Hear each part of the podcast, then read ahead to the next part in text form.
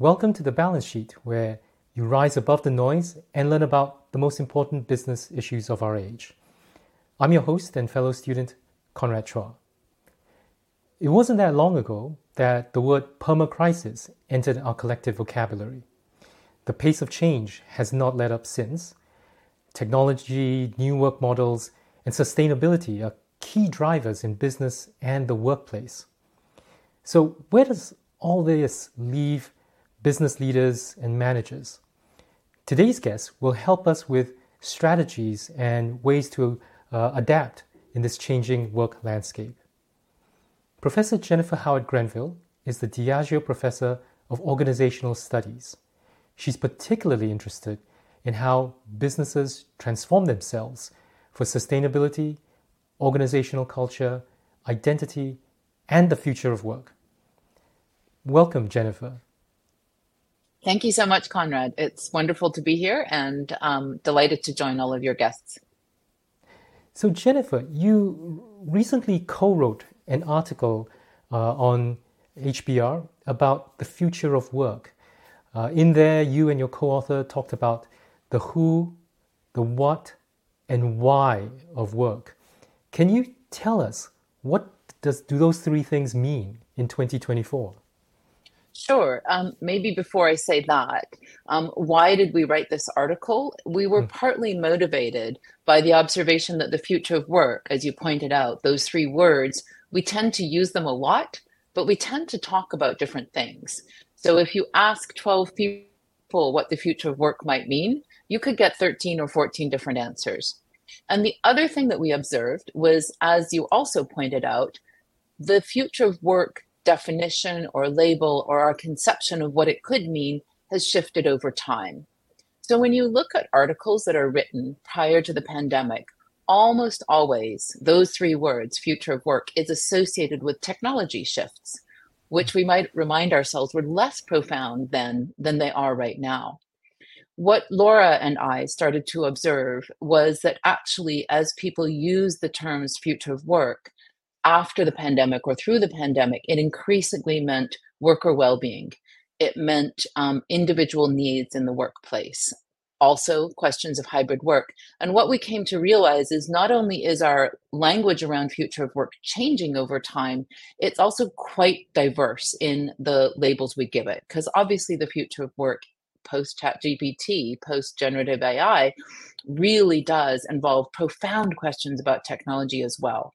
So we chose to try to articulate for ourselves and potentially for others, ideally for others, um, the many different meanings that are already packed into future of work. So that's why we felt the who, the what, and the why were ways to start to sort of untease these many aspects of future work. So we don't want to simplify it and say it's only these three things or that these three, three things are separate, but it helped us to think through what we say the future of workers. So the who, it's you and I, it's individuals, it's our listeners who are grappling with how am I contributing to my organization? What does my work, my job, my career look like now and in the future? What do I want? What are the many things that I have to give, and how are organizations going to support that? Um, the what of work. So we call this the future of working, where we're really looking at the organizational level questions around job roles, tasks. How are jobs changing in this new world that is beset by the kinds of things that you mentioned? So fundamentally new technologies, new ways of interacting and communicating, the um, evidence that we can work from home, that you and I are working right now, as are our colleagues, and we're all all joined collectively online and this is completely normal whereas it wouldn't have been five years ago so the ways in which work is carried out at an organizational level is changing and we call that the what of work um, and then finally, the why of work. We talk about that as the future of work itself. And we just need to remind ourselves that most of us work in formal organizations. Um, we have a conception that there is a workplace, such as an office. We have a conception of there is a team of people that we interact with and a set of considerations that our organizations are concerned with, which is not just producing product or service and meeting organizational goals and being efficient and effective and you know addressing customer needs it's also doing things that meet regulatory requirements doing things that um, align with what is a vastly changing what we might call social contract to operate. So are we operating sustainably um, in terms of environmental social and governance factors? So the why we're working um, and what it means to work, what work means, what it gives to the world, what it takes from the world, and how it operates in balance with the environment and societies and human needs is also changing rapidly around us. So we break it down to the who, the what, and the why of work, mostly because we felt like all of those components are important. They're distinct, but they're also related, as we say in the article. Mm. And just a reminder to the viewers uh, if you have any questions for Jennifer, please put them in the comments and uh, or you want to share some of your own experiences. Jennifer, you mentioned that these are not, I mean, you, you've simply tried to uh, make it easier to understand with the who, what, and why, but how are they interconnected and are there tensions between those three uh, areas? Absolutely. I mean, what was interesting is Laura and I, and by the way, Laura Empson is my co author, and she is a fellow of the Cambridge Judge Business School and a professor at Bayes Business School in London. She's a micro scholar. She's much more concerned about historically questions of leadership. Um, and I'm more of a meso and macro scholar, as we might call. I'm con- concerned with questions, as you said, at the organizational level around culture, identity, change, but also how that interacts with the societal level around sustainability. And when we came together, we found that we use different language, um, but had many, many of the same concerns. And one of the ways that I like to think is in terms of systems but she also thinks about collectives in different ways. So the notion of collective leadership is something she's explored and actually developed in the past. So when we came together, we started talking about yes, indeed, we can parse out the future of work as the who, the what, and the why, but we need to understand that work, as anything, is part of a complex interdependent system. So what you and I might experience as our frustrations with work or our questioning of whether we're going to align with organizational values in the future might be largely conditioned by macroeconomic conditions, for example. What are the opportunities to do different work? What are the ways in which our values might have changed post pandemic, which was a huge global shock? What are the ways that those might then further evolve? As we recognize that there are cost of living crises, that there are significant shifts going on at the macro level due to geopolitical factors, due to, wars. Um, and so these shifts in what work is, why it why it looks as it looks, how it's configuring itself, and how that presents itself to the opportunities we might read in as individuals, that's an example of the interconnection. So when we're talking about mental well-being at work, we can't ignore the fact that people are stressed by the cost of living crisis. So we need to start to understand that these things aren't just one level, you know, focus on mental well-being and everything will be fine or sustainability issues, if you're hiring new workers, if you're recruiting young people into new organizational roles or even the same organizational roles, how do you think about giving them opportunities that will meet their aspirations, their needs, their values, while also contributing to what the organization needs in an AI enabled environment? Um, and one of the things that we also point out is when you think about these systems and interconnections, or in a systems way that takes account of these interconnections, it gets a little overwhelming sometimes, and we can't predict what's going to happen next. But as we observe the world in the last four or five years, we notice that things ripple very rapidly, change very rapidly. And so that's what leads us to say we need a different way of even conceiving of our capacity to predict um, and certainly our capacity to control. But that doesn't mean we give up the agency. That doesn't mean we just sit back and let it happen to us. The future of work, we very strongly feel, is actually ours to create, but we need to create it in a way that's mindful of all of these interconnections. We've got a few audience questions, but before we get to them, I wanted to ask you that you, you mentioned this thing about c- collective and agency. Um, mm-hmm. And in your article, you do write about collective leadership inside. We had that we people who are work in the workplace have more agency than we think we have. Um, Do you still believe that when we see all these mass layoffs, uh, companies are shutting down because the economy is slowing, and even AI possibly taking over some of the jobs or uh, roles in the workplace? Absolutely. I mean, those things are very concerning, and individual workers often feel that they don't have agency. And I think when we say we have more agency than we think, the we that Laura and I refer to in the article is actually the collective we. It's the top leadership of organizations, it's middle managers of organizations, and its employees and organizations. And what we're really trying to urge, because it serves nobody if there's mass layoffs that are overreactions in some cases to changes in AI. I was reminded quite recently talking to a senior partner in um, in a professional service firm who said, you know, we've had a lot of technological changes, especially digital technology changes over the year. We tend to over predict in the short term what their impact will be, yet under predict in the long term what their impact is. And I think that's really prescient. I'm not saying AI is not changing things. I think there's a lot of hype and concern about AI.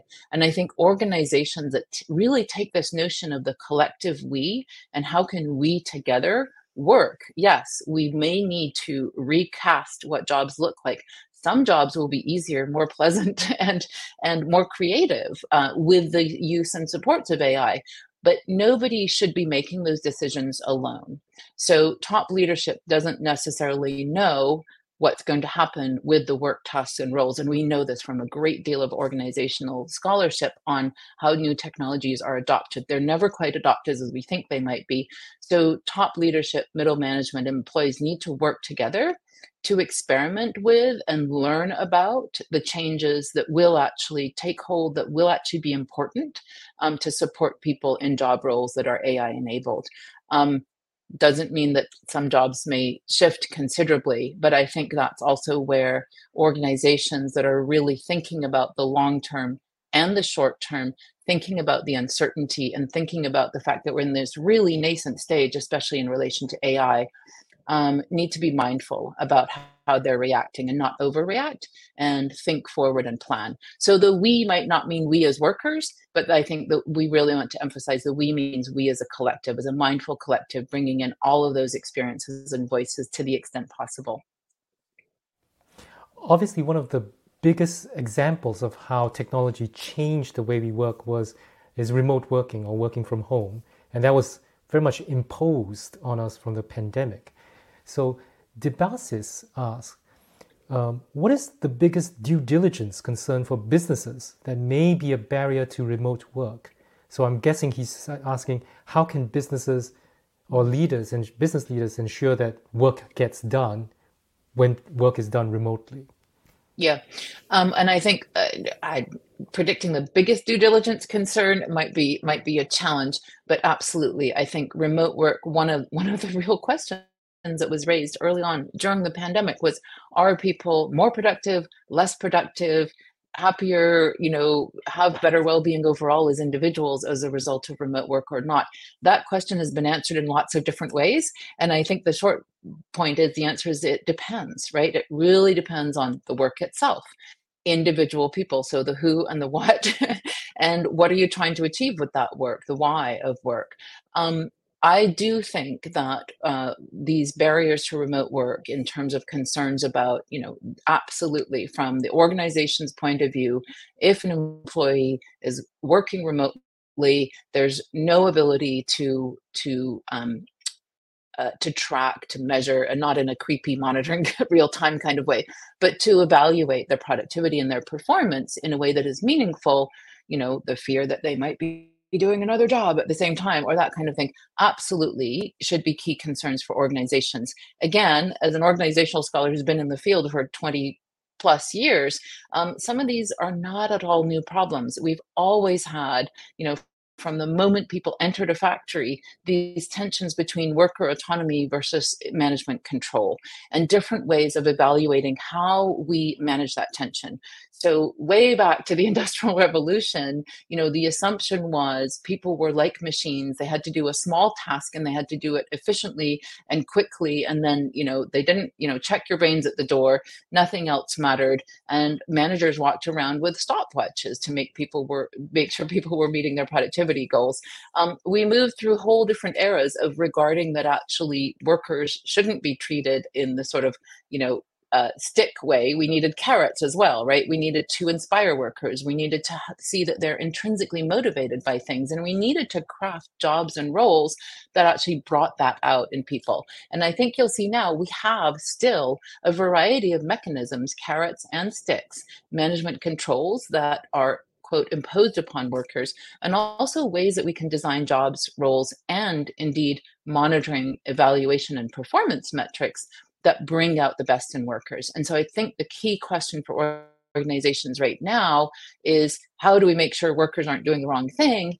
It's how do we notice that we've got technology we've got remote work we've got all these shifts? How do we renegotiate this balance between autonomy and control in a way that serves organizations and their employees best. And just noticing that that balance has it's been a tension throughout history since we moved work from agriculture to industry um, and it's been a tension that has to be renegotiated depending on the who the what and the why of work. So um, Debasis, I, I hope that gets at some of your of your questions. There's no single easy answer though.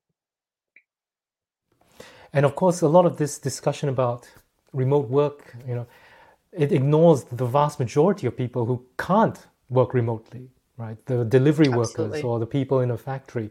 And as you say, your uh, your, your, your, your appeal to leaders and businesses is to think more holistically about workers, whether it's white collar or people in, you know, like I said, the delivery workers, etc. We have a question yep. from uh, who asks, will the future of work um, have an will there be an impact of technology on traditional social relationships that currently exist at work? Hmm. Now, um, Aaron, I'm not sure I fully understand your question, so um, so come back if I'm not going on the on the right track here. Um, well, the short answer is yes. The future of work absolutely needs to explore the impact of technology on all sorts of things, including traditional social relationships. And and what I interpret by that is much of the time at work, people are historically face to face, right? They're co located. Now, Conrad, your point taken, absolutely. There are people who have worked independently for decades, um, you know, in terms of their in their delivery van for eight hours a day and they're not interacting face to face with that many people um, or their interaction is brief. Um, there are software developers and coders who have worked remotely for long before the pandemic. But if we think of traditional professional office environments where there was actually a face-to-face component um, we can absolutely expect and have seen that working remotely completely reconfigures the the face-to-face in-person relationships that people are able to get. One of the key concerns and it's been um, borne out one of the key concerns was that coming out of the pandemic uh, people who joined organizations particularly junior members who didn't have um, relationships established face-to-face prior to working online had a harder time um, connecting, learning, learning what the work really entailed. There were a huge amount of efforts to help people come up to speed, to support their work, to have them in virtual coffee chats. But in some ways, nothing really um, matches sort of face to face, observing how work gets done, observing how senior people in the organization interact with each other, um, running in into bumping into people in in in a in a uh, the hallway. Um, i think many of us know that it's the the two minutes before and the two minutes after a meeting in a conference room that a lot of side conversations go on. So regardless of whether it's people who have established relationships at work or particularly people who are new who need to be mentored who need to understand a lot of the informal rules that um, that configure the way work gets done. Those things are hard to replicate in my view with technology. Now i might be old fashioned i am not a digital native. I'm too old to be. Um, i have children who are and i see that actually their ways of interaction um, of interacting and of working are at peace with um, you know online and offline interactions. I will also say, however, um, they do notice the impact of, you know, three days a week they're expected to be in the office, the other two they're working from home, and they do uh, really want to be mentored, really want to see the ways in which organizations work informally, which is essentially the cultural pieces, which is a huge concern of mine. So um, I'm a little bit worried uh, about the social relationships um, that and through that lens, Aaron, and I think we all should be. And I think this is an area where it's a prime example of we get to articulate what the needs are, what's working, what's not working, and find a balance again. Um, because I think most people don't want to be in a traditional office five days a week, but they do want to advance with their careers and they do want to support their organization's goals. Yes, and uh, Aaron just uh, replied that working remotely has reconfigured us, and sometimes we're missing out on the motivation that we mm-hmm. draw, the energy that we draw from colleagues, and the opportunity to pick up on tacit knowledge, which uh, we used to do when we we're all in the office, and that kind of implied sort of mentoring that comes about. Um, yeah, thank you, Aaron. yeah, ask ask yeah. for it if you're not getting it, or you know, speak up. I think this is one thing. Sorry, Conrad, didn't mean to cut you off. In in the article, yeah. we do say, you know, it's interesting. There are some organizations, including in very very staid traditional industries i can't name them but that we've been really inspired by where uh, leadership has basically noticed that new people in the workforce have perspectives to offer um, on societal issues or on their own preferred ways of working and rather than just saying okay you know join together be part of a support group have a chat have a lunch um, this organization in particular said come up with some some challenges for us some things that we could do differently and not just present those to senior leadership um, they actually got to sit in on strategy sessions. They get to sit in on strategy sessions. They get assigned a strategic, uh, sorry, a senior leader as a mentor, and they get to make those things happen and experiment with how they could happen within the organization. So when people speak up about what they need, hopefully their organizations will not just listen, but they'll also support the kind of change that makes them again long term ready for this future.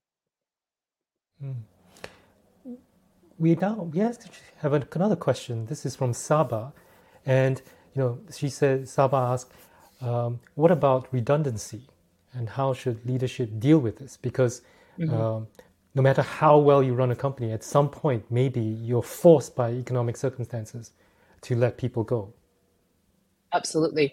Um, well, and I think uh, the past of work has a lot of redundancy, um, has a lot of layoffs, has a lot of, of change, and that is an inevitable part of um, organizational life. And I think also when we look at this question of the macro shifts, um, you know, uh, the global financial crisis, for example, huge, huge impact that rippled through and absolutely fundamentally reshaped the work that some people were able to do changed lives completely.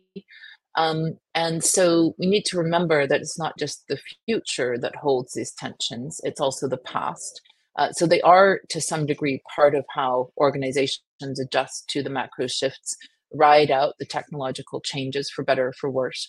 Um, and I think the, the, the notion that um, leadership should deal with it in a way that is mindful of of how people can contribute. It might not be in their organization. So i think many many organizations have a vision of when they need to announce job cuts. Um, how do you support those workers to be skilled um, and be connected to other job opportunities?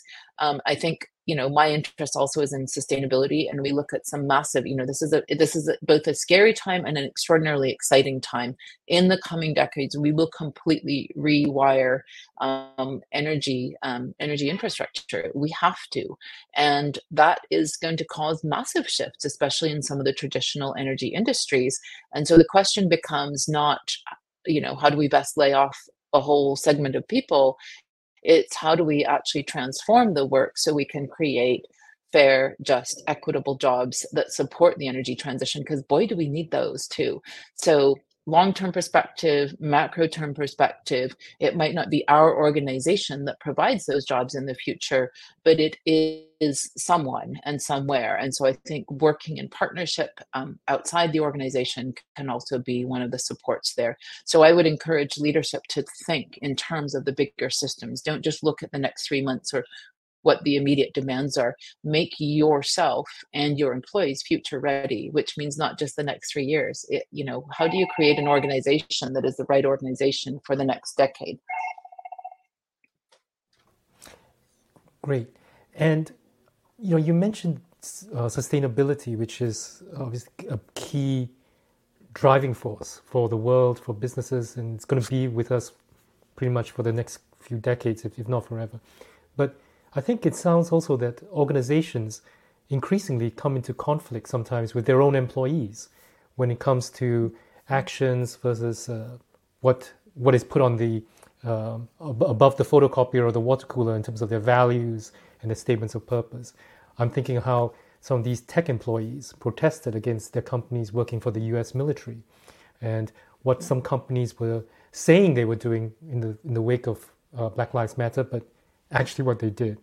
So mm-hmm. it's such, such a fraught conversation. And do you think companies should just stay clear from all of these, taking position from all of these societal issues? Yeah. This is a great example, I think, of what we talk about in the article is the why of work and the future of work itself. Um, you know, I did start studying sustainability way before it was cool and way before it was actually called sustainability. We called it environmental management back then. Um, and we just look at the last 20 years, especially massive, massive shift in what's expected of organizations. So it used to be fine that you complied with legal requirements. It's now not fine, right? And the advent of social media, again, a technological shift, but also shifts in societal expectations. What do we want from companies? It's not okay if they just comply with the law. They're increasingly asked to take positions on things to have a, a you know essentially a, a, moral stance on you know doing business with certain countries etc um, and i think that creates a whole lot of challenges that organizations and leaders are dealing with in different ways. Here i go back to you know we just need to recognize that all of these societal shifts are fundamentally cultural. And i mean that at the level of of what are the norms in society that we collectively not completely align on, but we collectively generally agree to. How do we agree about how we treat ourselves and each other? How do we agree about what good business looks like?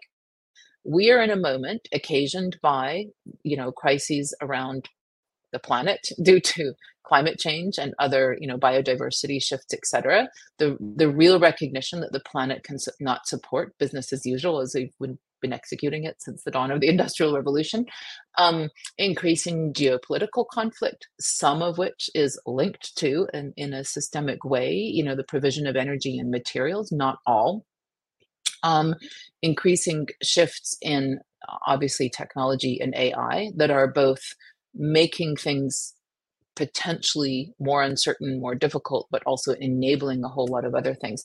So when we add all of that together, we recognize that actually, um, you know, the the we're in this huge sort of churn as a society. And I didn't even mention the pandemic coming out of the pandemic, all the things that have been exposed about our interconnectedness, right?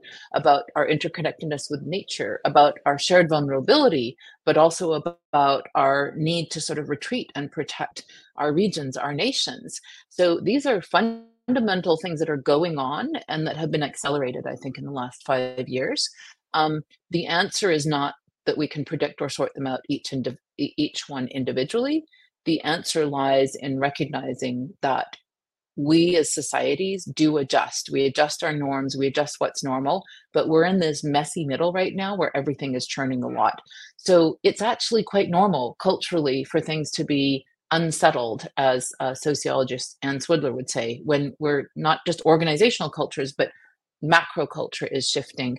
Um, unsettled moments are moments when you see much more sort of ideological tussles coming to the foreground. So when we talk about ESG and then we talk about the anti ESG agenda or the anti woke agenda, that is actually normal when we're in times of intense societal change. It's uncomfortable, it's difficult, and it might play out, as you noted, between employees and management, but it's actually part of how we as societies achieve change and sort of recreate the new normal. So I think there's two things that are important here. One is recognizing this is part of that macro shift that we're all working our way through. The tensions, the articulations, we need to understand those at some point. I believe, given past cultural shifts, it will settle, right? It will settle, but we're in the middle of the unsettled part right now. Um, and the second piece, I'm just going to mention briefly, you know, corporations, organizations need to be really careful when they're talking about their position on things. I think they don't have a choice right now. And that's what makes it particularly difficult, especially potentially for leadership who's grown up in another kind of environment where they could stay silent on social issues.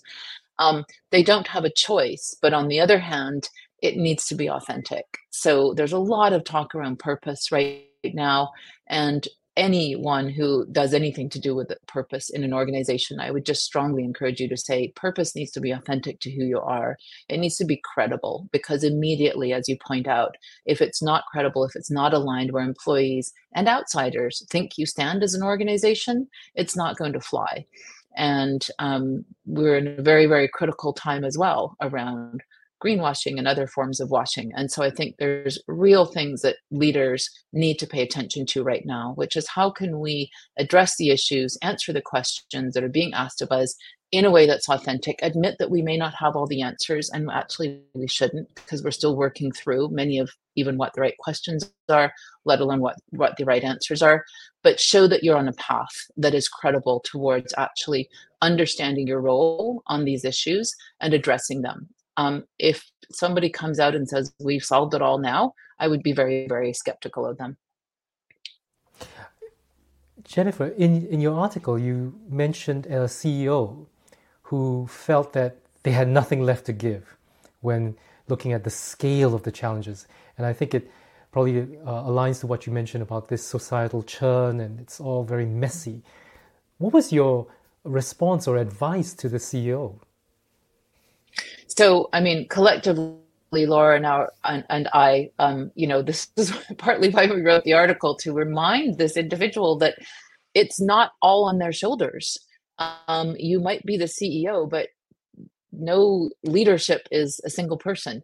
Um, and so, this notion of collective leadership, of you know asking listening creating solutions together recognizing that nobody can you know as these questions reminded us nobody has all the perspectives of every individual within the organization. Nobody is an expert on all of these issues and they can't possibly be. So part of it is just noticing that you're not supposed to have the answers. I think the other thing is for that individual and many, many senior leaders who have led their organizations through the pandemic, this was um, you know people are you know we sort of feel like it's a little bit in the rearview mirror but it's not people have gone through an extraordinarily disruptive time in their individual lives um, as well as collectively. And so I think we're still emerging from that. So I think there still is, there's you're permitted to have a certain amount of post-pandemic exhaustion. We were all on crisis footing and we need to recognize that crisis footing takes something out of you. And if you've held everything together over that time for everyone, for the organization, avoided layoffs, avoided, you know, despite all of these struggles that we had including really long term you know shifts to supply chains um, inflation, et cetera, et cetera, um, that's a lot to give. And so we need to acknowledge that people are people too, leaders are people too, and also that it's not theirs to solve alone. And so that's some of the tips that we give in the article about basically thinking about how can you expand the collective insight that you actually obtain as a leader to understand the issues from other perspectives the perspectives of your employees maybe of your supply chain partners of your middle managers of your customers? Um, and then how can you actually work within the organization to do what we call containing the emotional uncertainty that comes for all levels of employee? You know i've seen in the questions already this sort of nervousness around how these technological shifts or the work from home shifts are are are influencing us right and what we can do about that and ultimately as we say in that segment people want to be part of an organization that's worth committing to. And so, again, it can feel like a big job for the senior leader, but they don't need to do it alone. And they should absolutely try to work out who we are, who we have been, and how are we going forward as a way that of, you know, despite the technology differences, despite work from home difference, despite all these differences, what are we still doing and how are we still worthy of people's commitment? And i think organizations that are willing to ask those questions that are renegotiating those questions um, are incredibly inspiring. And there are many many around. There are many ways in which people are rethinking the role of their organization um, in the world today and recrafting how jobs can be performed. And those are the organizations that i think in the long term will really thrive I think one thing I get a lot from you, Jennifer, is that you know organizations and companies they, they don't exist by themselves. They exist within a larger society, etc. And this maybe goes to Jessica's question, which is what about a broader conceptualization of work? Because there's also mm-hmm. formal she, she mentions formal voluntary work, but there's also of course housework, caring for um, children or for uh, your elders. How does all this come into the discussion about the future of work? Well, um, Jessica, thank you. And thank you, Connor. This is a great question. And I think it again reminds us, you know, don't want to drag us all back into the pandemic, but boy, did we recognize the interfaces between home work and organizational work, formal organizational work. There's a lot of work that goes on in the world. And I think that was a profoundly important time for people who might not have understood those connections and those tensions to be exposed to them firsthand in many ways. Um, also, as you pointed out, there are many ways that people work throughout their lives. Um, we have had these conceptions of people's careers being woven about through a number of experiences, a number of organizational experiences, um, no longer do we have the world in which, you know, in the 1950s, you'd finish high school, go to work for a company, and stay working there through, you know, through your entire career until you retired at retirement age. Um, so we've long since shed that idea that work can just be with one organization or a hierarchy hierarchical ladder or that kind of thing. I think it is time to shed the idea that work is always with a formal organization, that is always long term or full time employment. Um, you know, people talk about the gig economy, there's pluses and minuses to all these forms of work, but absolutely we need to acknowledge, I think, the broader ways in which work happens, the roles that work plays in people's lives and um, what we count as work in thinking about the future of work. Um, I'm reminded about um, about um, the um, uh, someone who wrote one of the original uh, works in the 1970s on the limits to growth, which was sort of one of these early kind of sustainability oriented uh, pieces of work that basically said, you know, things are changing. Uh, we can't go on forever in this growth, growth, growth mindset. He came back and spoke a few years ago at um, at Cambridge, and he was looking at even then all these trends. You know, this was pre-pandemic. All these trends in automation, trends in what people wanted, trends in who they were, what their values were, and he said, you know, what actually does the future look like in terms of work? And he said, there will still be work, right? But we may be doing more care work. So, healthcare, we look at the aging populations, both formal and informal care work, um, creative work. Uh, we might have more leisure time on our hands. We might fundamentally shift away from the notion that everybody who's working needs to work X number of hours per week for a formal organization if we have more leisure time on our hands, which most technology shifts haven't actually given us that, even though they might have promised that. But if we do, we'll need a lot of people who are entertaining us, right? The creative industries.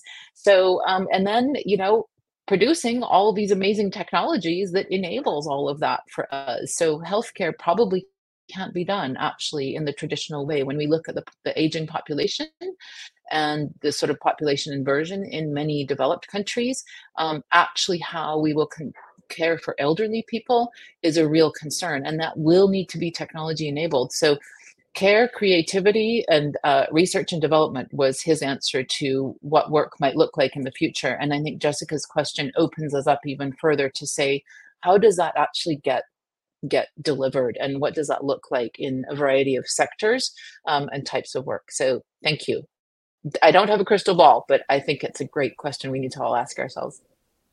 Hmm. Shazeb asked about what about um, this tension between you know work practices and then individual productivity and this need by organizations to measure and monitor performance management. Yeah. Yeah, I mean, uh, and Shazeb, you say measures should be the key question. Yes, uh, you know, the old adage, what we measure, we manage. Um, absolutely. We can't just go on gut feel. Um, you know, we can't just trust that people have been putting in the time versus walking their dog all day. On the other hand, I think measurement quickly moves us into this quantitative mindset. It moves us away from a systemic and interconnected mindset. And so be careful what you measure. Um, measuring impact. So, for example, the social impact of organizations is very difficult, but it can be done. You need to be really, really clear on the outcome and the impact that you're trying to achieve rather than just measuring what's convenient. Um, so, I have another example in another HBR article where I say, you know, when organizations are trying to measure their social impact, I'll come back to individual impact in a moment. You know, they might measure, you know, if they're trying to increase gender diversity, they might measure the number of women on the board. But what they're really trying to do is actually increase the diversity of conversation, opinions, or, or shifts in action, right? And measuring an input like the number of women on the board isn't going to necessarily predict that. So, coming back to your question, the analogy is are you measuring you know keystrokes number of hours on teams et cetera et cetera or are you measuring something that is frankly harder to measure but more important which is what is the productivity of that individual it's not even the productivity that's an output the actual impact is has that productivity achieved something that is important to the business? How does it has it achieved customer retention? Has it achieved something that's more creative? Has it and those things are quite hard to measure because they're not necessarily lying with a single individual as we know. They might be team oriented they're not necessarily fully into the control. You know who knows what great creative new blockbuster product or service is actually going to hit. So I think organizations need to be very mindful of what they're measuring when they're measuring employee productivity, performance, etc., and really try to get sophisticated and maybe long term and maybe multiple metrics, quantitative and qualitative, that will help us evaluate who the employees are who are really contributing to the business the most um, and how to create conditions in which they'll thrive. So, measurement is a complicated topic as all else, but I think we can think about it in this interconnected way and hopefully more holistic way to make it more meaningful. We have time for one last question. So, I'm going to give it to Debasis, but I'm going to reframe his question a bit and uh, into Jennifer, what do you think very quickly? Top leadership, what are the skills that they need to manage this future of work? Mm-hmm. Okay, I'm going to use a word I've used before systems, right? The ability to think in systems, which just means interconnections and interdependency. And with that comes a recognition that we don't control it all. There's going to be inherent uncertainty and ambiguity in how things unfold. Who would have exactly predicted, you know, the latest cost of living uh, uh, issues? Um, who knows what the inflation uh, rate is going to be next year, right? None of us really know that. So the ability to recognize these as interconnected, we need to be comfortable with ambiguity, therefore. That doesn't mean we don't make choices and lead with an authentic commitment to what we're trying to achieve, but it means that we're nimble that we're honest with our employees about ambiguity and that we're supporting them in the capacity to think and act in the same way. It might mean that we do more short term experimental types of things and then we jump into things that seem to be working once we've learned more about these interdependencies. So I truly believe there are different ways of leading that support this kind of future. They're not incompatible with the past, but they're evolutions on some of the skills that we might have seen in the past. Great. Thank you so much, Jennifer, for uh, giving us this whistle stop tour through the future of work. Um, if people are interested, this is the article that um, Jennifer was mentioning. It's on HBR. In fact, the QR code at the upper right hand corner, uh, if you zap that, it'll take you straight to the, uh, the paper itself. And Thank you to our viewers uh, for joining us. The balance sheet will be back 1st of March, usual time.